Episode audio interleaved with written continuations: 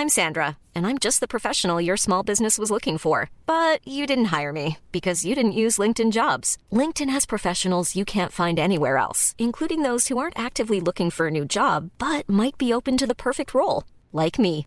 In a given month, over 70% of LinkedIn users don't visit other leading job sites. So if you're not looking on LinkedIn, you'll miss out on great candidates like Sandra. Start hiring professionals like a professional. Post your free job on linkedin.com/people today.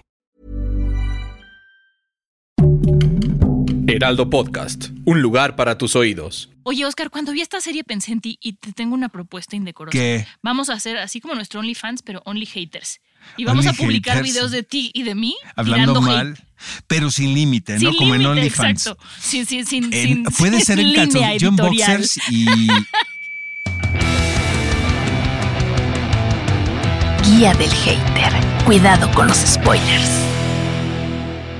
¿Qué tal amigos? ¿Cómo están? Bienvenidos sean todos a la guía del hater. ¿Cómo estás, Mon? Muy contenta, Oscar. Hoy fíjate que traigo ganas de tirar hate porque una de las producciones de las que vamos a hablar da para vomitarse. Sí, hay, hay- digo, las tres, los tres temas que traemos a, a la mesa, pues son muy importantes, la verdad, porque son grandes producciones. Pero uno es vomitivo, Oscar. Bueno, ahorita vamos, si quieres, de uno, de uno por uno. Pero lo que vamos a tener una nueva dinámica ahora y es que queremos que nos manden sus preguntas y comentarios a través de una nota de voz que lo pueden hacer a través de nuestra cuenta de Instagram en el, El Heraldo Podcast. Es correcto, ¿ah? Sí, ahí pueden, así graben con su hermosa y bella voz. Yo creo que el guilty pleasure de Oscar son las series coreanas. Exacto, pero anime. preséntense ustedes y luego vengan sus comentarios positivos, negativos. Y luego si tienen una pregunta, pues háganla y vamos a tratar de contestársela aquí en este podcast. ¿Cómo Ajá. ves? Sí, se las pedimos en voz justo porque lo que queremos es, que usted- escuchar su escucharlos voz a en el ustedes, podcast, sus hermosas voces.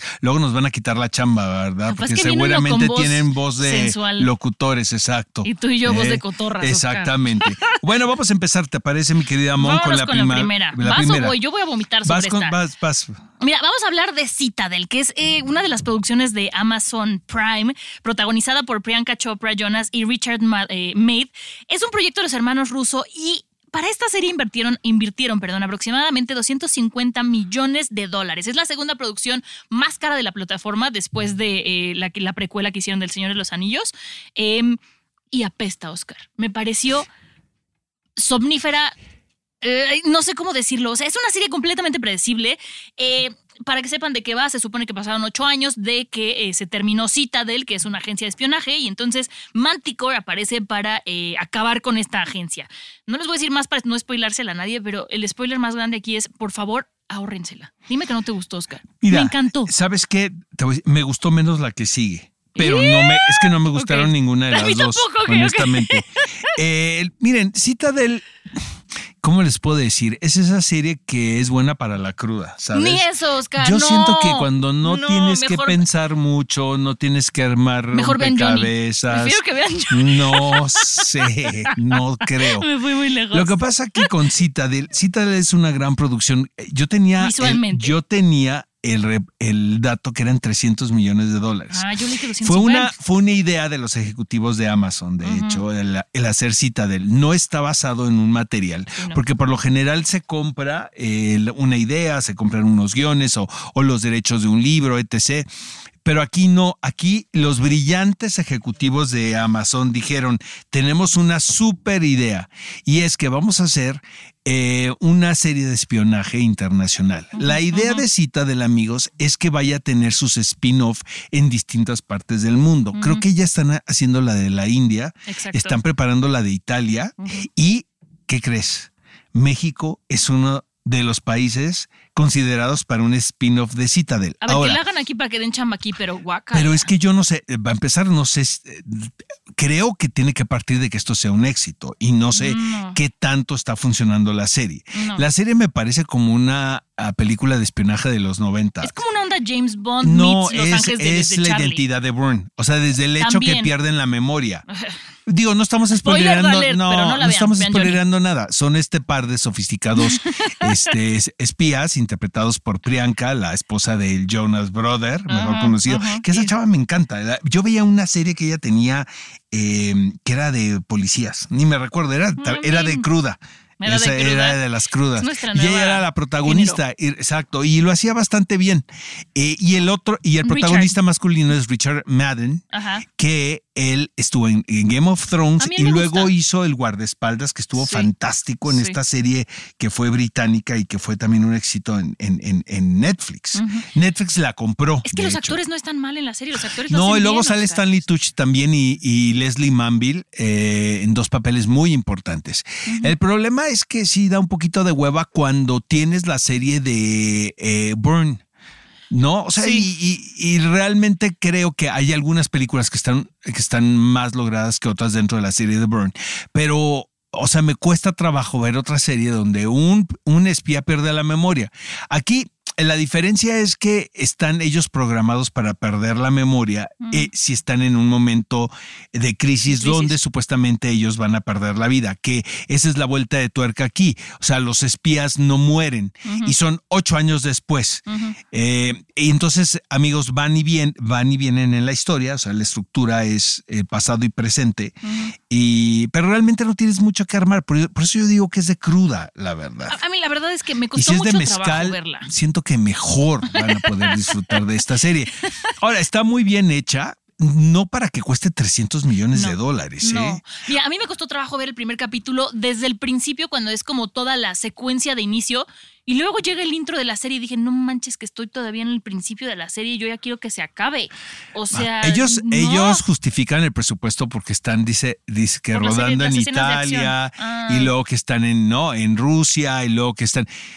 Aquí en México todo lo hacen en el Ajusco, la verdad. O sea, Televisa San Ángel ha convertido al Ajusco en el gran backlot de Sí. esta ciudad. Y funciona Y el bien. Ajusco te da Italia, te da los Alpes suizos, ¿no? Este, te dan, tanto, sí te da, métele nieve, no, en los Bueno, Pirineos. O sea, realmente sí hay que echarle ganas, ¿no? Sí, sí, Entonces, Oye, ¿qué tal esta escena en la que se supone que uno de los, de lo- el, el tipo viaja en avión con una maleta llena de jeringas y nadie se da cuenta que lleva jeringas? Pero no vaya a ser que lleves. Muchas este, estupideces en una- la historia Un también. desodorante en el ¿eh? avión, ¿no? Porque Sí. te bajan. O sea, es que Sí, es poco sobre todo el prólogo Sí, también es como muy estúpido. Yo- yo ¿no? te gané, Es pero que yo te gané, supuestamente pero yo son, son inteligentes los espías y pues no tanto, ¿no? Oye, Oscar, cuando vi esta serie pensé en ti y te tengo una propuesta indecorosa. ¿Qué? Vamos a hacer así como nuestro OnlyFans, pero Only Haters. Y vamos Only a publicar haters. videos de ti y de mí Hablando mal, hate. Pero sin límite, ¿no? Como en OnlyFans. Exacto. Sin, sin, sin, En- sin- puede ser en calzón. Yo en boxers y, y Mon en, en, en, Yo lo puedo, los puedo hacer en lencería, Oscar, no hay pedo. en lencería. Nada más tengo vas, mi chingue panza de su ma- mamá, chingue, su ma- madre. chingue Habrá su algún madre. pervertido que le guste. Pero luego pues le meten filtros aquí en el Heraldo y eso, Ah, no, claro. no se va a ver tan feo. no- no se va a ver tan feo, pero tirando hate. Ya tenía que hacerte esa propuesta, Oscar. No es mala idea. ¿eh? Only haters, así como decían el Only Pan. Pues vengan Only con haters. sus, con sus notas de voz y, y díganos si, se, si quieren vernos en Only Haters. Only haters. Vamos con la que sigue, ¿no? Diplomato, Oscar. ¿Por Esa qué la yo la odié tanto? con todo mi corazón y todo mi ser. A mí me pareció una gringada. Mira, la eh, es que escuché una entrevista, ya sabes, haciendo investigación, porque eh, de repente escucho que es trending topic la serie, que todo el mundo la está viendo y están enganchados. Eh, por el, o sea, por el lado bueno. Y antes de empezar a verla, yo soy súper fan de Kerry Russell. Me parece un encanto total. Este me aventé completo. bueno, O sea, viene mi Guilty Pleasure, vi Felicity en su momento. Ah, esa no es tan Eh, guilty, no, sí, pues, ¿tú ¿qué, qué, qué piensas de Guilty Pleasures? O sea, a mí me da pena decir que vi Felicity. no me ya confesaste que te gusta la rosa. Y- no, la quinceañera, acuérdate. Este, no, y, y luego vi The Americans completa, que me encanta Ay, la serie. Americans es una joya. si no la Entonces, visto, la showrun, la escritora, de hecho, de eh, Homeland, y creo que tuvo que ver en, en The Americans, eh, es la responsable de esta serie que se llama La Diplomática. ¿De qué va? Hay otra serie también, amigos, que se llama La Diplomática, que está en Barcel de Barcelona. No se vayan a ir con la finta. esta es la de hecho, tienen pugna entre las series porque salió la, la catalana dos meses antes de esta y nadie, ninguna de las dos producciones quiso cambiarle el nombre. O sea, dijeron, no, la mía se llama La Diplomática, pues la mía también. Ay, hubiera estado bien chido que tú hubieras visto una y yo la otra, Oh, Oscar. no, y, y es que sabes que antes de empezar a verla, pues eh, googleé y me apareció la catalana. Y dije, creo que esta no es. Sí. Entonces, Kerry Russell sale de una norteamericana eh, que está involucrada, diplomática. es diplomática, obviamente está involucrada en las relaciones exteriores de su país. Y de repente, es una chava que denota que es muy inteligente y sobre todo está clavada en los asuntos que pasan en Oriente, Medio ¿no? En Oriente, Medio. Oriente. Eh, su esposo también es un diplomático, es un Pero es como embajador una superestrella, ¿no? De- es de- un embajador. políticos. Exactamente. Entonces, eh, ahora sí que por una circunstancia muy particular, nombran al personaje de Kerry Russell como embajadora de los Estados Unidos en Inglaterra en un momento muy complicado eh, históricamente hablando, ¿no? Porque hay, hay pugnas. Eh, vaya, eh, escuché la entrevista de la showrunner de esta persona donde dice que ella quería hacer una mezcla porque está, hay personajes involucrados de la serie que hizo Aaron Sorkin en la Casa Blanca de West Wing, que era como una mirada muy romántica y muy rosa del mundo de la política. Nadie creía que sucediera así, las cosas en la Casa Blanca porque pues era todo muy cursi. Y es, no es cierto, o sea, la política pues es de los medios más corruptos que hay, ¿no? Entonces, este, entonces, eh, eh, Homeland es como todo lo contrario a The West Wing. Es como una mirada muy oscura también del mundo de la política. Entonces, la escritora quería hacer una mezcla, un mashups, que no fuera ni tan oscura como Homeland, ni tan rosa como The West Wing, y se le ocurrió hacer la diplomática. Siento que la diplomática, desde mi punto de vista, más que estar afincada en los asuntos internacionales, políticamente hablando, está como en lo doméstico. ¿Sabes? Ujú. Sí, porque tiene problemas con el marido. Exactamente. Y luego yo no soporto el personaje del marido. Me parece que es, que es un patanazo, me parece que es un ego. Digo, así está diseñado Sí. el personaje.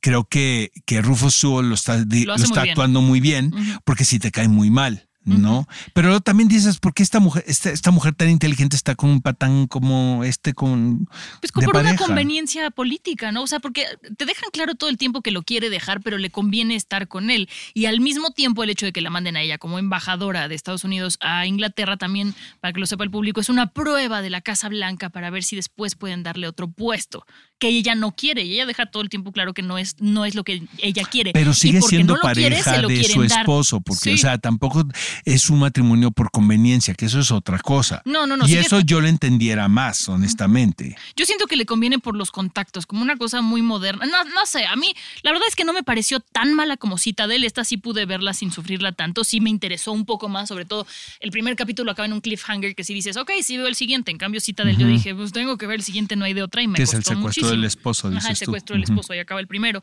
Entonces, no me parece una serie tan mala. Sí siento que es un wannabe House of Cards, pero con una mujer de, eh, de protagónico. Y que le falta mucho. A para mí me aburrió muchísimo, Yo creo la que a los gringos les va a gustar mucho. A mí me aburrió muchísimo la serie, no, no pude conectar, este, me costó mucho trabajo verla, honestamente. Eh, quería como empatizar con los personajes, incluso con la misma protagonista, pero las, las decisiones, exactamente, sí, porque pues no son ni, lo- ni, ni los más carismáticos, ni toman las mejores opiniones, las mejores decisiones. Entonces, la verdad, ni Citadel ni la diplomática, No, honestamente. Para más información en nuestro Only Haters en calzones. Exacto. Oigan, y Bueno, ahora sí vamos la- a hablar de lo que a nos disfrutar, gustó. ¿no? Exacto. A ver, Oscar, ¿quieres ir tú primero? Sí, si quieres voy yo. Mira, eh, Guardianes de la Galaxia 3. eh, bueno, como todo el mundo lo sabe, salvo que estén viviendo en otro planeta, esta es, este es el fin, ¿no? De Ay, la, sí. que es una trilogía. El responsable de la tri- tri- trilogía es James Gunn. James Gunn emigra a DC. DC. Entonces ahora de alguna manera va a ser la competencia, podemos decirlo, ¿no? De Marvel.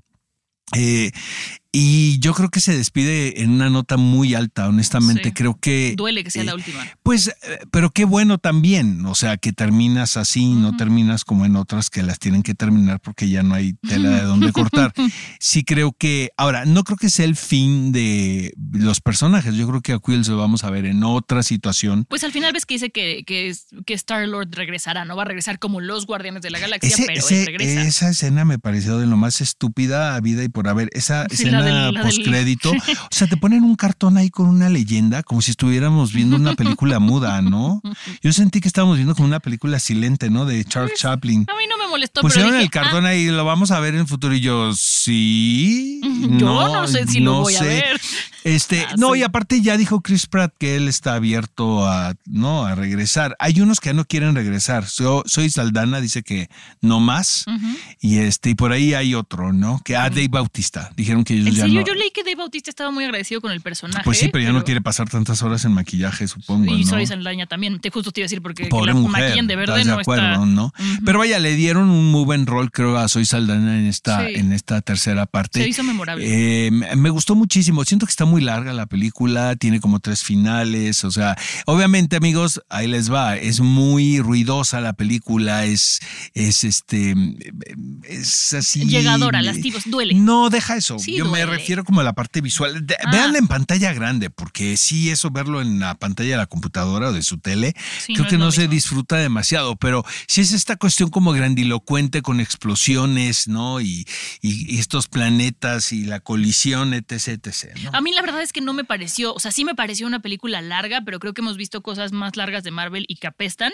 Esta, a pesar de que sí dura, dura sus buenas dos horas, según yo, un poco más, no, no la sentí pesada. No, hombre, casi tres, ¿Sí? ¿no? Según yo, no, son no casi la sentí tres. nada pesada. En ningún momento dije, ay, ya va a acabar. Al contrario, como que dije, ay, no, que no la acaben aquí. Seguía yo decía, eh, eh, quiero más. O sea, sí, sí la disfruté, pero creo que es una película como que sí, a los que son este, amantes de los animales o a los que somos papás, Es sí la- tremendo. te pega el por otro mensaje lado, ¿eh? Te de pega verdad del cuidado de las mascotas es tan grande, tan importante. Y ahí sí yo estoy muy de acuerdo con lo que hicieron, porque me imagino, por ejemplo, el impacto que puedan tener esas historias en el público infantil. Sí, Y sí. qué bueno porque está sensibilizando a un público, ¿no? Este que está No es un juguete que en, tiras. en un proceso formativo y, y no hay, no había esas películas cuando nosotros éramos niños, No, ¿sabes? O sea, como abrir esta conciencia y no abrir la conversación con respecto a cómo tenemos que cuidar a los animales, ¿no? Sí. Y aparte están tan bien escogidos. No, Ahora, amigos, el sí. personaje protagónico de la película es Rocket. Siempre lo ha sido. Pues no, no, siento que dicen, ahora ya, dicen. siento que ahora ya, o sea, ya le dieron el título, ¿no? Sí, exacto. Pero sabes qué, me gustó mucho también como todo el hype que se hizo alrededor. Por ejemplo, ya spoiler alert, si no la han visto, tápense los oídos 10 segundos.